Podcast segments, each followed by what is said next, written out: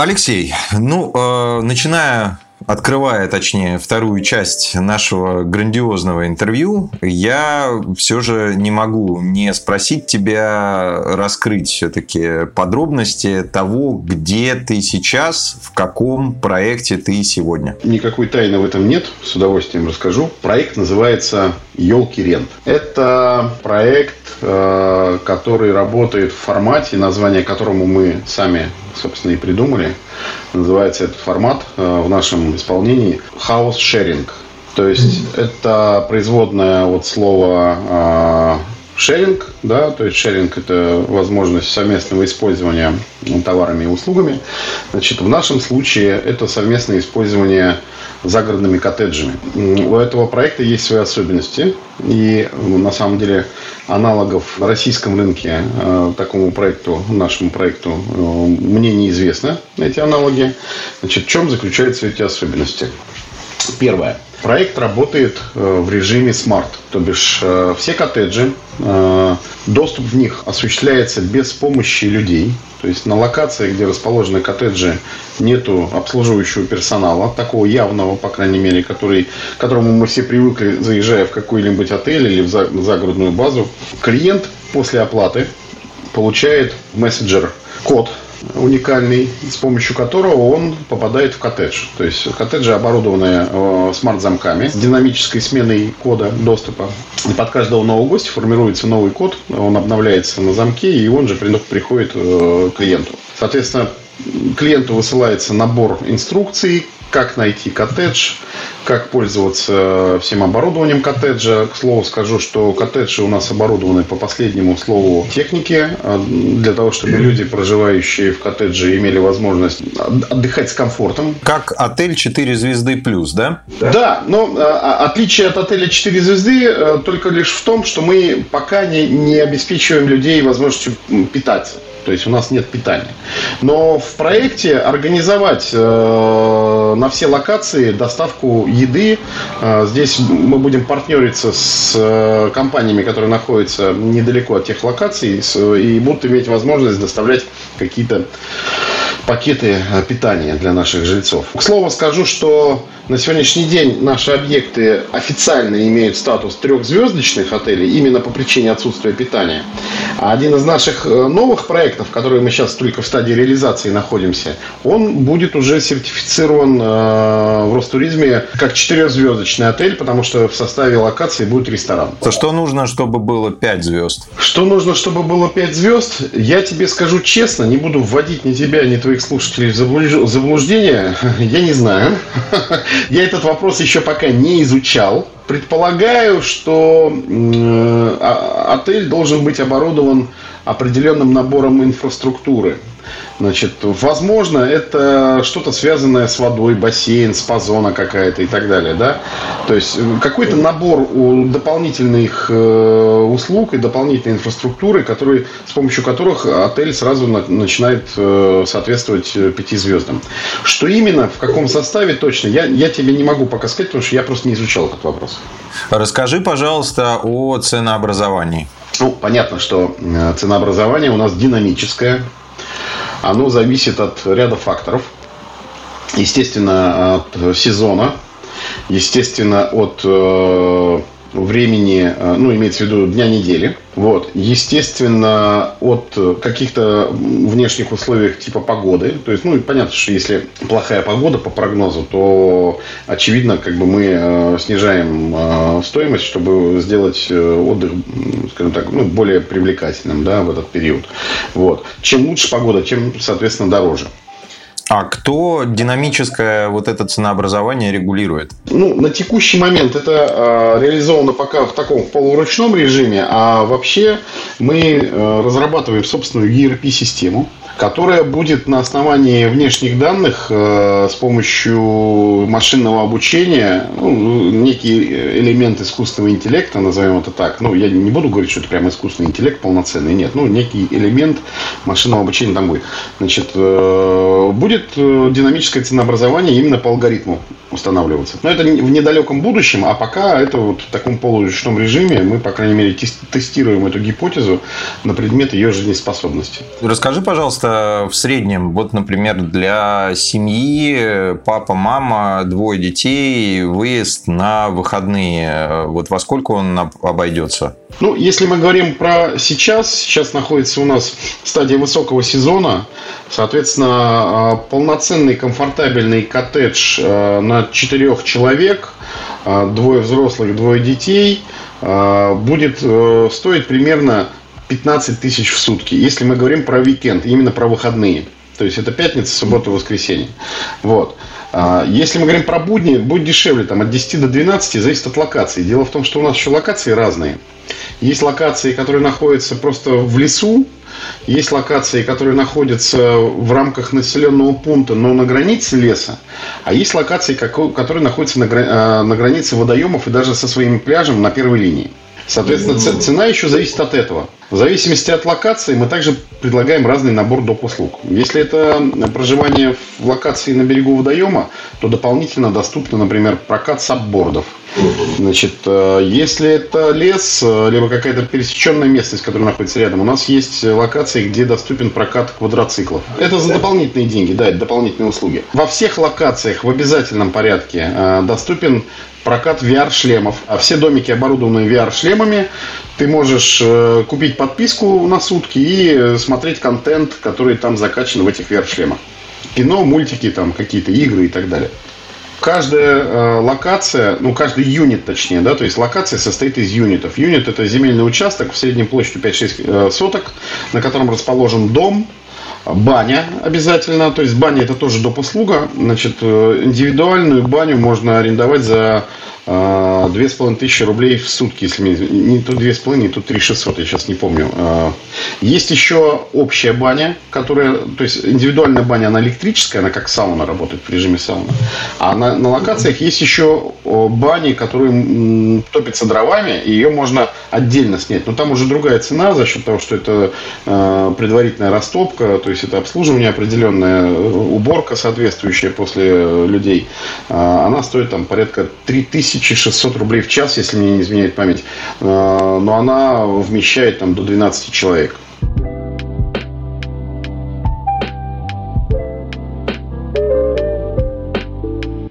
Леша, расскажи, пожалуйста, ты упомянул, что проекту, по-моему, полтора года, потому что ты говорил, что проект пока убыточный, за счет чего планируется выход в плюс и вообще дальнейшая монетизация и капитализация? Смотри, а, я, наверное, сказал только половину как бы, информации, говоря, что проект э, находится сейчас не в плюсе. На самом деле проект состоит из нескольких бизнесов. Первый бизнес – это инвестиционный. Условно говоря, для строительства локаций мы привлекаем внешнее э, финансирование, мы привлекаем внешних инвесторов. Значит, э, люди приобретают паи, в нашем случае это лоты. Значит, э, стоимость лота на сегодняшний день в размере, по-моему, 160 тысяч рублей. То есть э, любой э, инвестор, владеющий возможностью вложить от 160 тысяч рублей, либо другую кратную этим, этой сумме, как бы более, большую сумму, может войти в наш проект. Соответственно, каждая, каждый дом, каждый юнит – имеет определенное количество лотов. Предположим, то есть один дом а, один, одна территория, один земельный участок с домом, с баней и э, мангалом там, и беседкой, предположим, это 30 лотов. Каждый лот стоит там 160 тысяч рублей. И человек может купить энное количество лотов. Значит, э, После того, как он приобретает эти лоты и объект вводится в эксплуатацию, он начинает получать доход.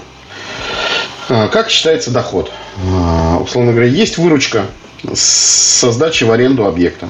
Значит, есть эксплуатационные а, расходы и расходы на содержание, там, клининг и так далее. Вот. Есть э, услуги управляющей компании. Вот в данном случае елки рент – это управляющая компания. Мы управляем этим объектом. Мы осуществляем его букинг, мы осуществляем э, управление полностью этим объектом. И за это берем 25% от выручки. Соответственно, общая выручка с объекта, минус прямые затраты, минус э, услуги управляющей компании, и все это является доходом инвестора. Инвестор ежемесячно получает выплаты. В зависимости от э, того, насколько был хороший э, месяц, выплаты могут быть там, от полутора до трех тысяч рублей в месяц на один лот. Начиная с первого месяца введенного объекта в эксплуатацию. То есть, когда человек заключает с нами договор, он поручает нам построить объект. То есть, мы берем деньги под какие-то конкретные объекты, которые планируем возводить. Человек уже знает, в каком объекте у него лот, отводится время на строительство этого объекта. Мы строим объект, вводим его в эксплуатацию, и с момента, как первый раз объект был сдан в аренду, начинает начисляться выплата. Сколько в среднем занимает э, стройка объекта? То есть вот человек, например, 1 августа решил купить три лота, когда ему стоит ждать э, денег? Ну, это в любом случае не менее полугода. Леш, скажи, пожалуйста, вот все же, например, у вас строительство коттеджа обходится в определенный бюджет. То есть это, условно говоря, даже пусть это привлеченные инвестиции, но эти деньги вы как бы потратили. Но их надо же как-то сначала отбить или какая-то неправильная логика у меня? Вот, допустим, вы собрали там 3 миллиона рублей э, инвестиций в строительство одного юнита. Прошло полгода, вы его построили, то есть истратили 3 миллиона рублей. Я так понимаю, чтобы начать выплаты, нужно, чтобы проект сначала себя купил. Выплаты начинаются вот с первой выручки. Вот первый месяц объект э, сдается в аренду. Мы получили, допустим, выручку с этого э, юнита, ну, не знаю, там, миллион рублей – из этого миллиона вычли фактические затраты, ну, то, что мы заплатили э, за клининг, э, значит, за электричество, за аренду земельного участка, на котором находится дом.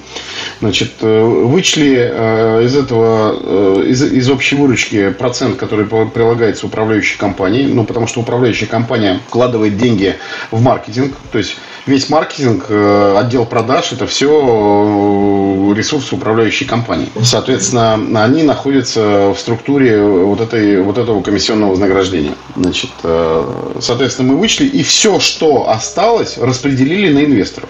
Скажи, пожалуйста, есть ли какая-то обратная связь от клиентов на сегодняшний день, чтобы понять, э, за что выбирают и за что вас любят клиенты?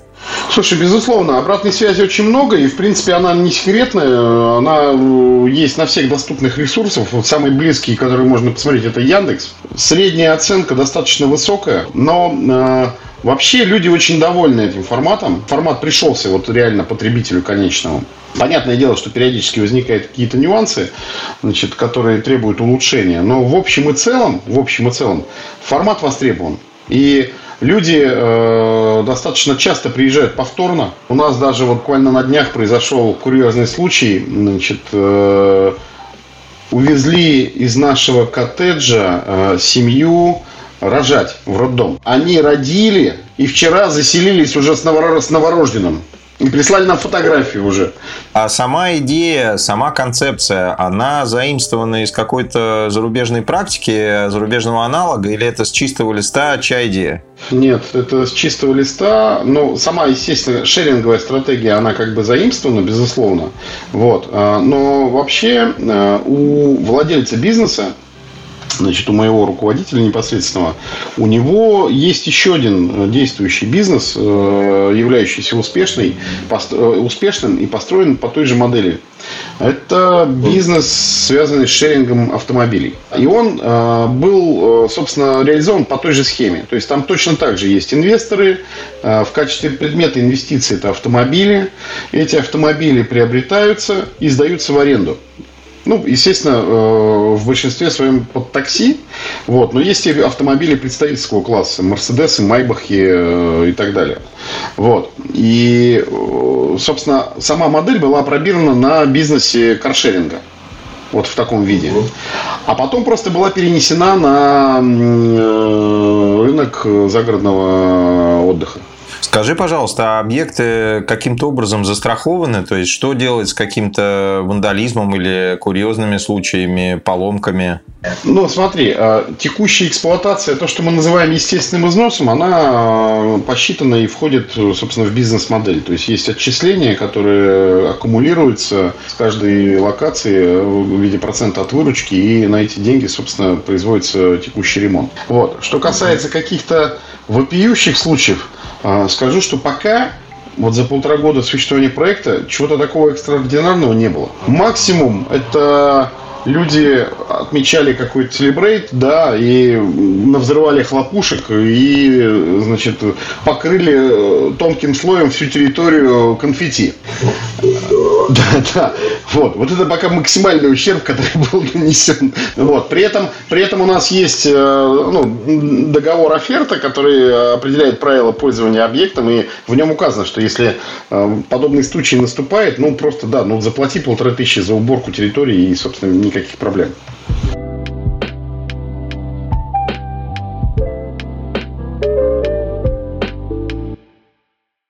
Упоминал, что ты в проекте недавно. Подскажи, пожалуйста, что ты успел уже сделать и какие у тебя приоритетные задачи до конца 2022 года? Слушай, ну начал я, как всегда, с маркетинга. Как ни странно, это всегда первое, э, с чем приходится работать. А ты еще и маркетолог, то есть? Нет, я вообще не маркетолог, но я, скажу тебе честно, я научился у тебя. Ну что же, ты льстишь мне. Да, вот. Э, ну, по крайней мере, э, есть уже опыт определенный выстраивания маркетинга в других компаниях, ну, в другой компании. Э, вот. Значит, э, и я сразу ну, знаю, на что мне обращать внимание, куда смотреть, какие метрики и так далее. Вот. Когда я пришел в эту компанию, собственно, в первые три дня было, было очевидно, что маркетинг настроен не так, как надо, э, что отсутствуют ключевые, э, такие, я бы сказал, основополагающие вещи. Ну, например, отсутствует сквозная аналитика. То есть, есть бюджет маркетинга достаточно большой, но нет понимания эффективности каналов маркетинга. Первое, что было сделано, это ряд мероприятий, которые позволят нам э, буквально с 15 августа получить полностью работающую сквозную аналитику по всем каналам. Как же люди полтора года-то работали без э, аналитики? Был подписан контракт с некой компанией, которая занималась разработкой э, сайта и собственного модуля бронирования. Соответственно, в рамках этого проекта должен быть э, получен, был быть получен продукт, который бы позволял все каналы завести вот на этот модуль бронирования и оттуда всю эту аналитику подключать. Но к моменту, когда я пришел, э, ничего не было сделано и, э, скажем так, ну, после первичного анализа договора было понятно, что и не будет. Вот. В итоге с этой компанией отношения были расторгнуты. Вот. Э, был зафиксирован тот результат, который был достигнут на тот момент. Продолжать не стали. Поэтому мной было принято решение настроить э, всю аналитику, используя те сервисы, которые на сегодняшний день есть на рынке.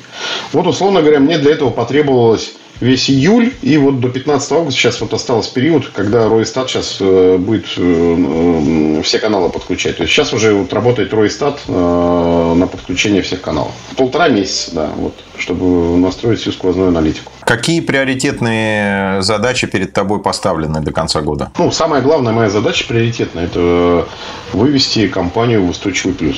Мне понятно, как это сделать, мне понятны инструменты, которые для этого мне потребуются.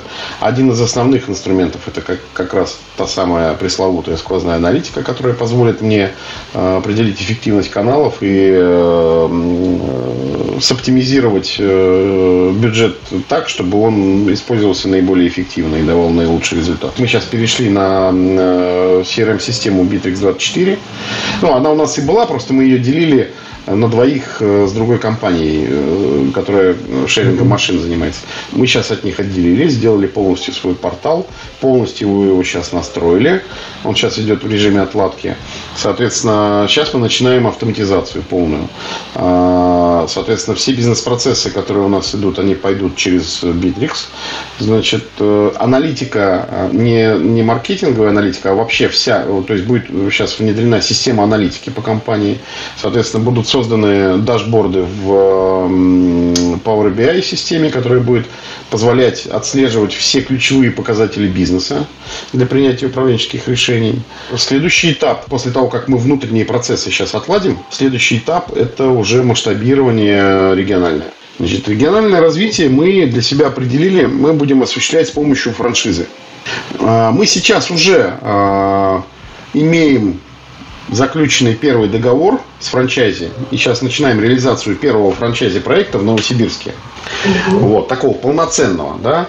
Вот. И плюс у нас еще есть э, проект в Кирове. Сейчас мы уже двигаемся в эту сторону, но э, более такое, более динамичное развитие хотим приурочить уже к э, отлаживанию внутренних процессов. Потому что масштабироваться, э, масштабироваться там, ну, скажем так, с недоделками, имеешь риск э, масштабировать недоделки. Леш, а вот э, насколько в твоем понимании э, вот типичная история для управления по-русски и вообще российских управленцев, когда ну, управленец, например, прекрасно разбирается в организационном развитии, прекрасно разбирается в продажах, в маркетинге, ну и, естественно, в управлении. Для меня, например, это не очень типичная история, что, например, генеральный директор напрямую выстраивает маркетинговые процессы. Вот э, что ты по этому поводу думаешь? Дим, для меня это тоже не очень типичная история. Я с тобой абсолютно согласен. В чем-то где-то это, наверное, моя уникальность в том, что я могу это делать. Вот. А, но, но, но, ты не забывай, что мы говорим о компании, работающей в режиме стартапа. Если мы возьмем любой э, начинающий стартап, то там, в принципе, это нормально, когда а, все занимаются всем. То есть ресурсы людские, как правило, в компании ограничены, и наша компания тому не исключение. Соответственно, такого четкого, прям вот э, железного разделения по функционалу э, ни в стартапе, ни у нас в компании тоже нет. Вот. Поэтому есть, э, скажем так, более расширенный э, функционал, который исполняют э, сотрудники. На данном этапе э, развития организации, я считаю, это нормально. А с тобой это как-то обговаривалось на этапах оффера, что вот в твои еще обязанности будет входить и маркетинг, и организационное развитие, и продажи? Я же руками маркетинг не настраиваю. Я же не лезу в директ, например, не выбираю ключевые слова там, или минус слова. Я не лезу в контакт, не веду ленту новостей. Э, я осуществляю контроль на определенных рэперных точках и задаю общий вектор, куда и как мы движемся. Вот. Э, понятное дело, где-то мне приходится немножечко более глубоко э, залезать. Я понял, что мне, например, придется какое-то время пропускать через себя все визуалы, которые Э, идут в каналы, да, то есть э, все визуальные образы э, сейчас согласовываются со мной перед публикацией. Вот, как только мы синхронизируемся и сотрудники поймут, как бы, да, чего я хочу и э, какой результат нужен, я отпущу эту ситуацию и так далее. Но пока как бы идет притирка, приладка, так, так сказать, да, ну, я уделяю этому несколько больше внимания.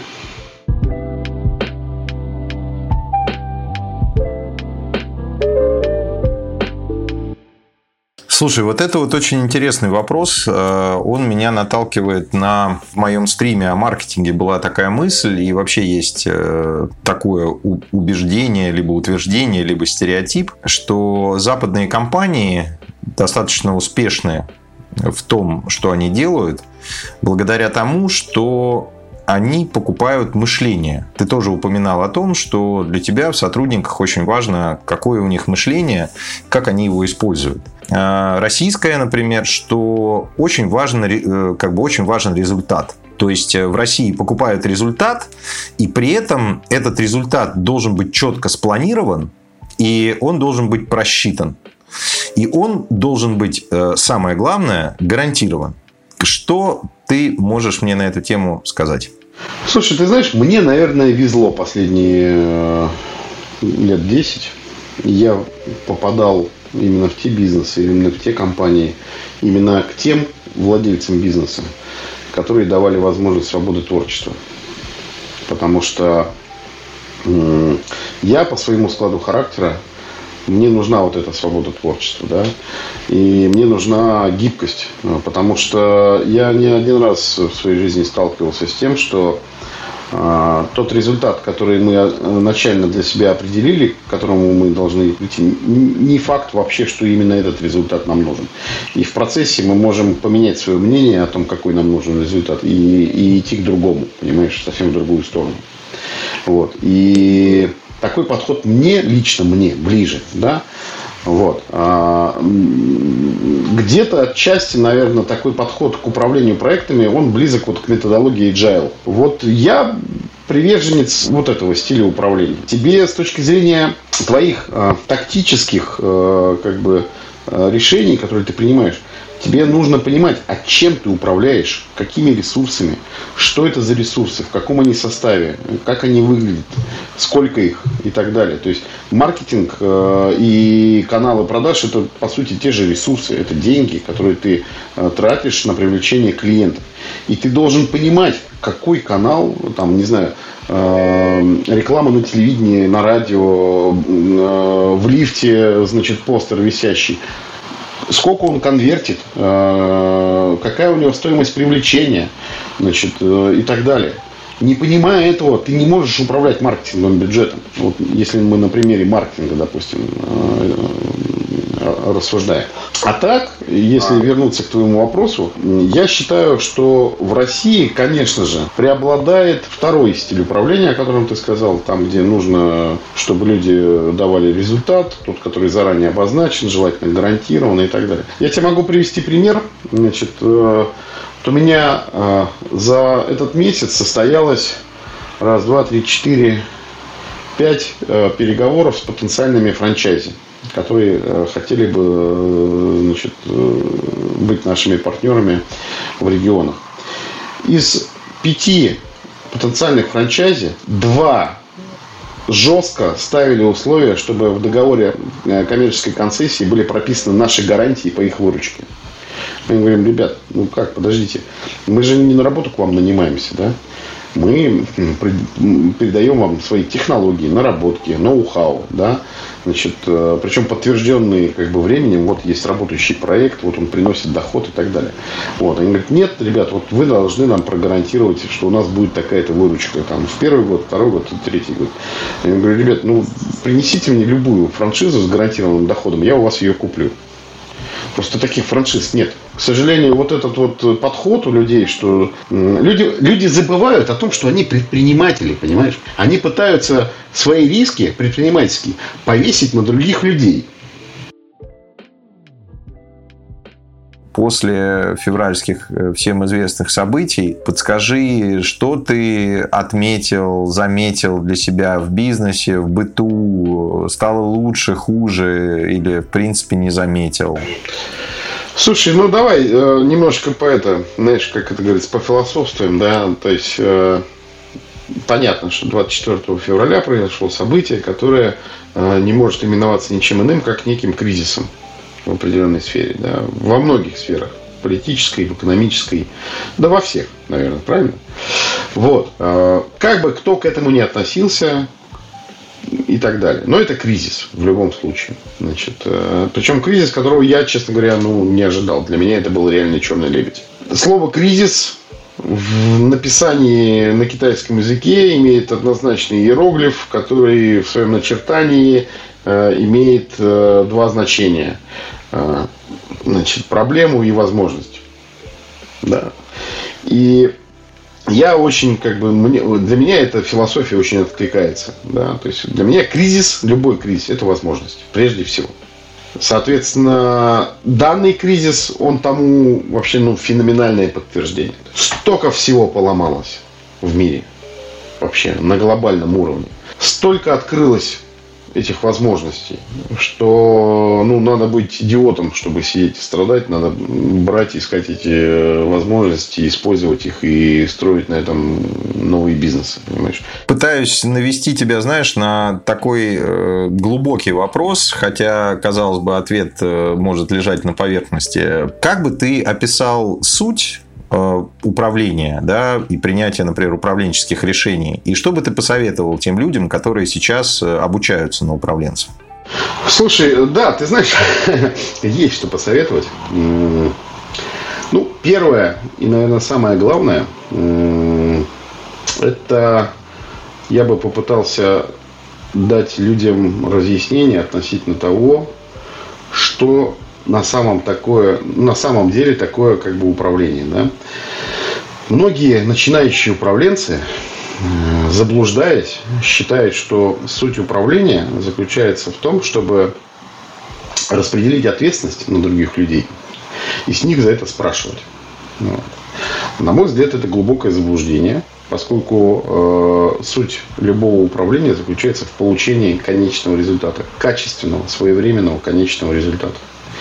И кто бы ни работал под руководством руководителя, надо осознавать, что в конце за весь конечный результат отвечаешь именно ты. И ты не можешь э, позволить себе сказать, э, что вот мы не достигли этого результата, потому что вот Иван Петров плохо себя значит, проявил и не сделал то, что должен был сделать. Это прежде всего твоя ошибка, а не Ивана Петрова. Потому что ты допустил эту ошибку, либо когда брал этого Ивана Петрова на работу и собеседовал его, либо принимал решение о том, что поставить его именно на этот функционал, и так далее, и так далее, и так далее. Это в любом случае твоя непосредственная зона ответственности. И это, на мой взгляд, главное заблуждение, которое вот на сегодняшний день присутствует у большинства э, молодых, э, э, скажем так, руководителей. Что руководство чем-то это когда ты вот набрал людей, значит, наставил им задач, и ждешь, пока они тебе принесут результат. А когда приходит день Че, и половина из этих э, сотрудников нужный тебе результат не приносит, ты начинаешь их э, значит, крыть э, различными словами, применять к ним систему демотивации, ругать их, там, увольнять и так далее. Вот. И считая себя в этом смысле абсолютно человеком чистым, ну как, я же как бы вот человеку поручил, я же ему задачу поставил, а он, зараза такая, не сделал. Нифига. Это не человек в этом виноват, это ты в этом виноват потому что вовремя не проконтролировал, не убедился, что задача для человека выполнимая, что он понимает суть этой задачи, он знает, как определить э, достигнутый результат по этой задаче и так далее, так далее, так далее. Есть такой принцип, э, придуманный,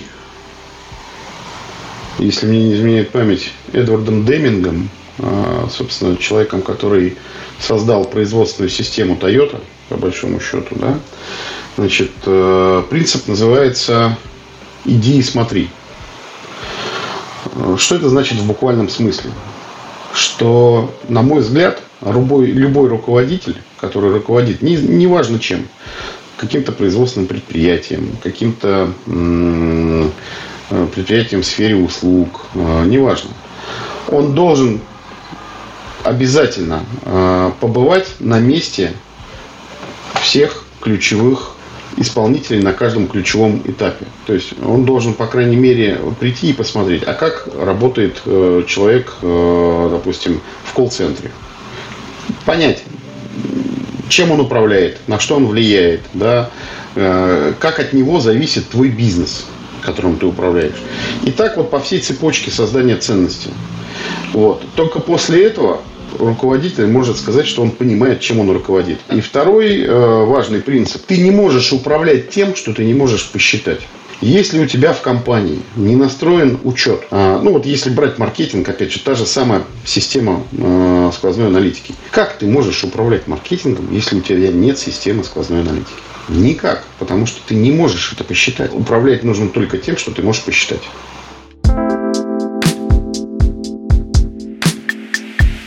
Чем ты, в принципе, объясняешь вот эту одну из раковых опухолей, с моей точки зрения, российского бизнеса, когда речь идет э, о результатах, гарантиях, планах? Это из-за плановой экономики, вот э, от этих последствий или откуда, с твоей точки зрения, ноги растут? Начальные базовые условия для создания бизнеса, предпринимательской деятельности были достаточно ну, скажем так, легкими, простыми. То есть порог входа в предпринимательство был очень простым. Значит, и был долгий период, э, когда спрос превышал предложение. И мне кажется, это моя гипотеза, я не готов там претендовать на какую-то истину, да, но мне кажется, что вот причины, они где-то там, что, ну, понимаешь, когда-то, если доходность по проекту была ниже там каких-нибудь 30% годовых, ну, люди даже не смотрели в эту сторону. При том, что э, на Западе, там, в Европе, э, люди вели бизнес, если э, доходность была там 5-7% годовых, понимаешь? И, и они считали, что это очень хорошо. Потому что ставка по банковскому депозиту была там, не знаю, 3-5%. Люди не понимают, что э, существует риск предпринимательской деятельности, что ты сам должен брать на себя эту ответственность, а не пытаться ее переложить на кого-то. А, потому что просто, ну, иначе ты не предприниматель, ты функционер, понимаешь? Меня всегда восхищали люди, которые, знаешь, закладывали собственную квартиру, а, брали в банке кредит, шли, открывали бизнес при этом понимая, что у них э, есть семья, дети, они рискуют э, как бы единственным жильем и так далее. Вот. Э, понятно, что часть из них не сдюживали и теряли что-то или все. Вот. Но вот сам по себе вот этот вот предпринимательский, предпринимательский авантюризм, он меня в какой-то степени восхищает. Да? И, на мой взгляд, именно эти люди, они двигают бизнес как есть такой параметр э, рискованное земледелие, вот э, я бы, наверное, сказал, что в нашей стране э, это рискованное предпринимательство. Леша, а как ты относишься к тому, когда бизнесом управляют сами владельцы? Я отношусь к этому плохо. Значит, есть на то несколько причин. Первое. По крайней мере, те владельцы, с кем я сталкивался, в большей своей части пытаются а, экстраполировать собственные предпочтения на предпочтения своих, э, своей целевой аудитории. Это, на мой взгляд, одна из главных ошибок. Давайте на каком-то простом примере. Давайте себе представим ситуацию, когда владелец бизнеса, например, участвует в выборе картинок для сайта. И вот он говорит, мне вот это нравится, вот это не нравится. А я бы вот это вот э, купил, а вот это бы не купил. Да? При этом человек совсем забывает, что а, предпочтение человека с доходом, не знаю, там, миллиард рублей в год и предпочтение человека с доходом 150 э, тысяч рублей э, в месяц, ну и там, они как бы, ну, скорее всего, не одинаковые. Вот. Э, кроме того, вот те собственники бизнеса, с которыми я встречался, они, как правило, находились уже на той стадии, когда, ну, если мы представляем себе пирамиду маслов, да, то они уже находится туда э, э, ближе к пику, да, ближе к верхушке, когда они начинают задумываться о своей социальной роли, о, роли, своей роли в развитии общества там, и так далее, да, и они вообще как бы в этом смысле ближе к космонавтам, я бы так сказал. И они не понимают, что так же, как они, мыслит 1% населения, наверное, максимум. Вот. Поэтому собственники, управляющие своим бизнесом, э, я считаю, что, э, скажем так, эффективных случаев я не встречал. На мой взгляд, э, есть стадия развития организации, когда собственник обязан принимать непосредственное участие в развитии своего бизнеса. Это стадия, когда компания развивается, это стадия стартапа, это стадия поиска э, идеи, вектора, не знаю, проверки гипотез и так далее. Вот на этой стадии, да. Как только компания нашла свою рыночную нишу, нашла, нашла как бы свою целевую аудиторию, определила каналы, по которым она с ней взаимодействует и так далее. Все, здесь надо отходить от оперативного управления, нанимать менеджмент, а, ставить перед ним какие-то глобальные стратегические задачи и смотреть, как они с этим справляются.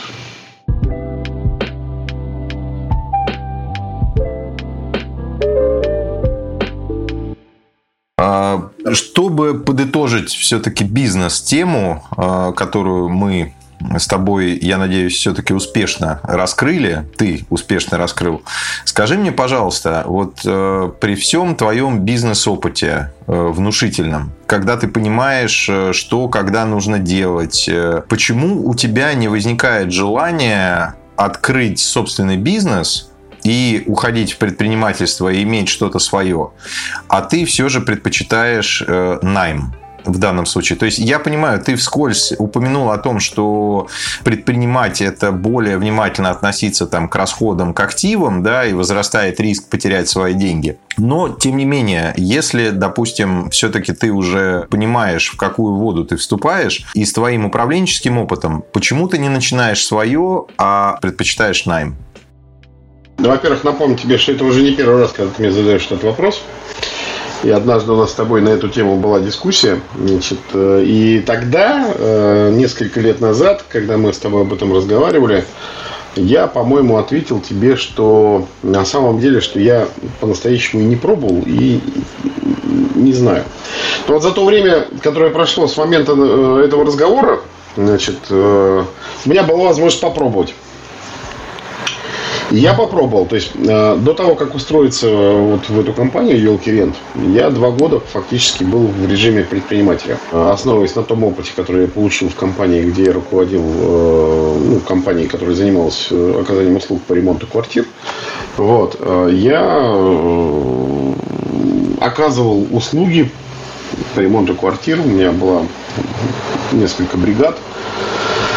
Я выполнил работы в течение двух лет на там, достаточно большом количестве объектов. Значит, и отвечая тебе на вопрос, почему у меня не получилось э, сделать из этого бизнес. Во-первых, Дим, я понял, что я не всем клиентам готов оказывать свои услуги.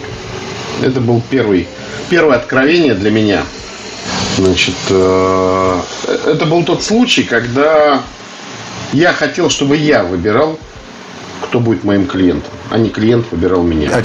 А в чем здесь противоречие? Ведь это свой такой family офис. Ну, первое противоречие заключается в том, что ты существенно э, снижаешь э, конверсию и увеличиваешь стоимость привлечения клиента таким вот привередливым отношением, понимаешь?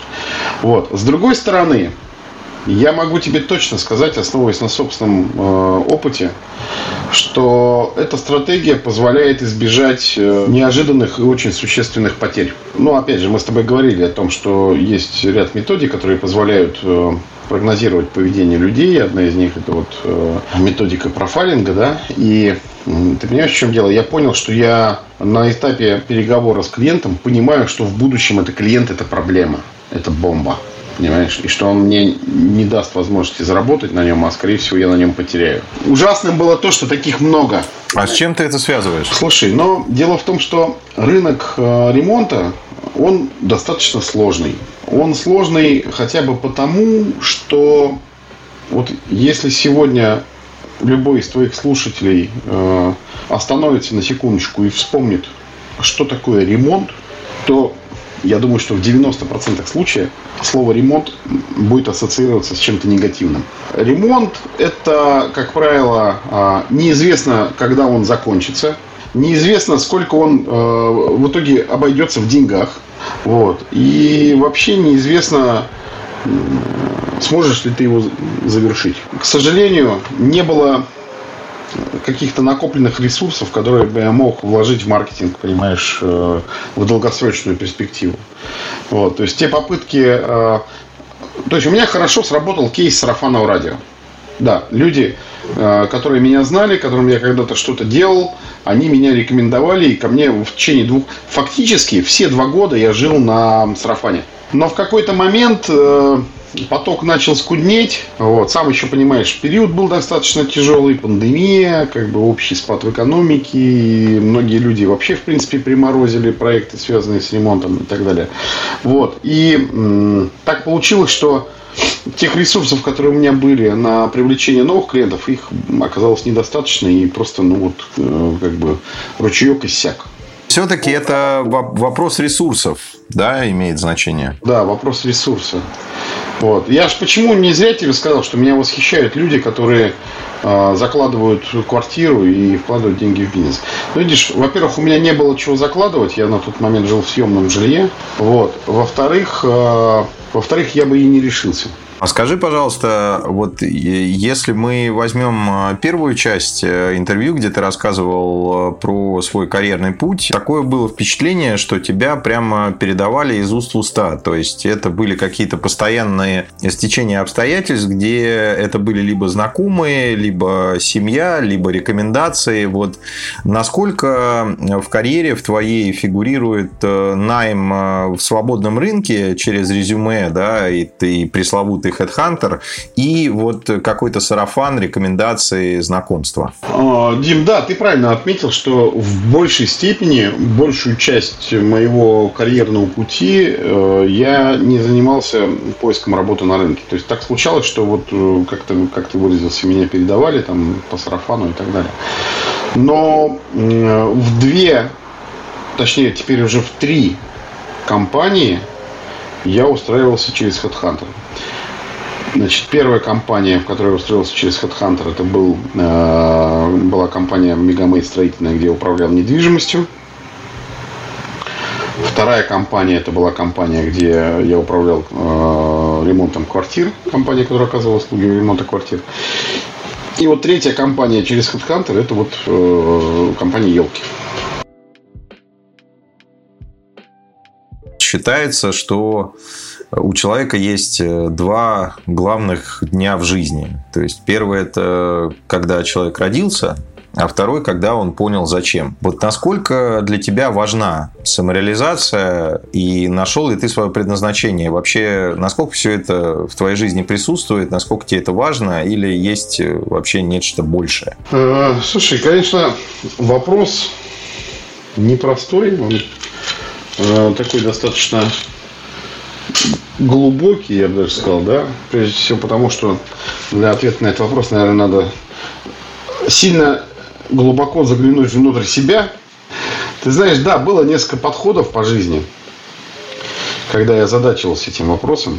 Вот. И ты знаешь, э, удивительно, наверное, другое, что когда я приблизился к пониманию ответа на этот вопрос, а, я обнаружил, что ответ не имеет ничего общего с моими представлениями, которые я в течение своей жизни для себя выстраивал о том, что такое для меня самореализация. Ты знаешь, вот сегодня в возрасте 45 лет, э, оглядываясь на свою жизнь, еще, которая и впереди еще, я надеюсь, очень будет а, продолжительный и динамичный, значит, я могу сказать, что вот для данного этапа моя э, самореализация заключается в моей семье, в моих детях.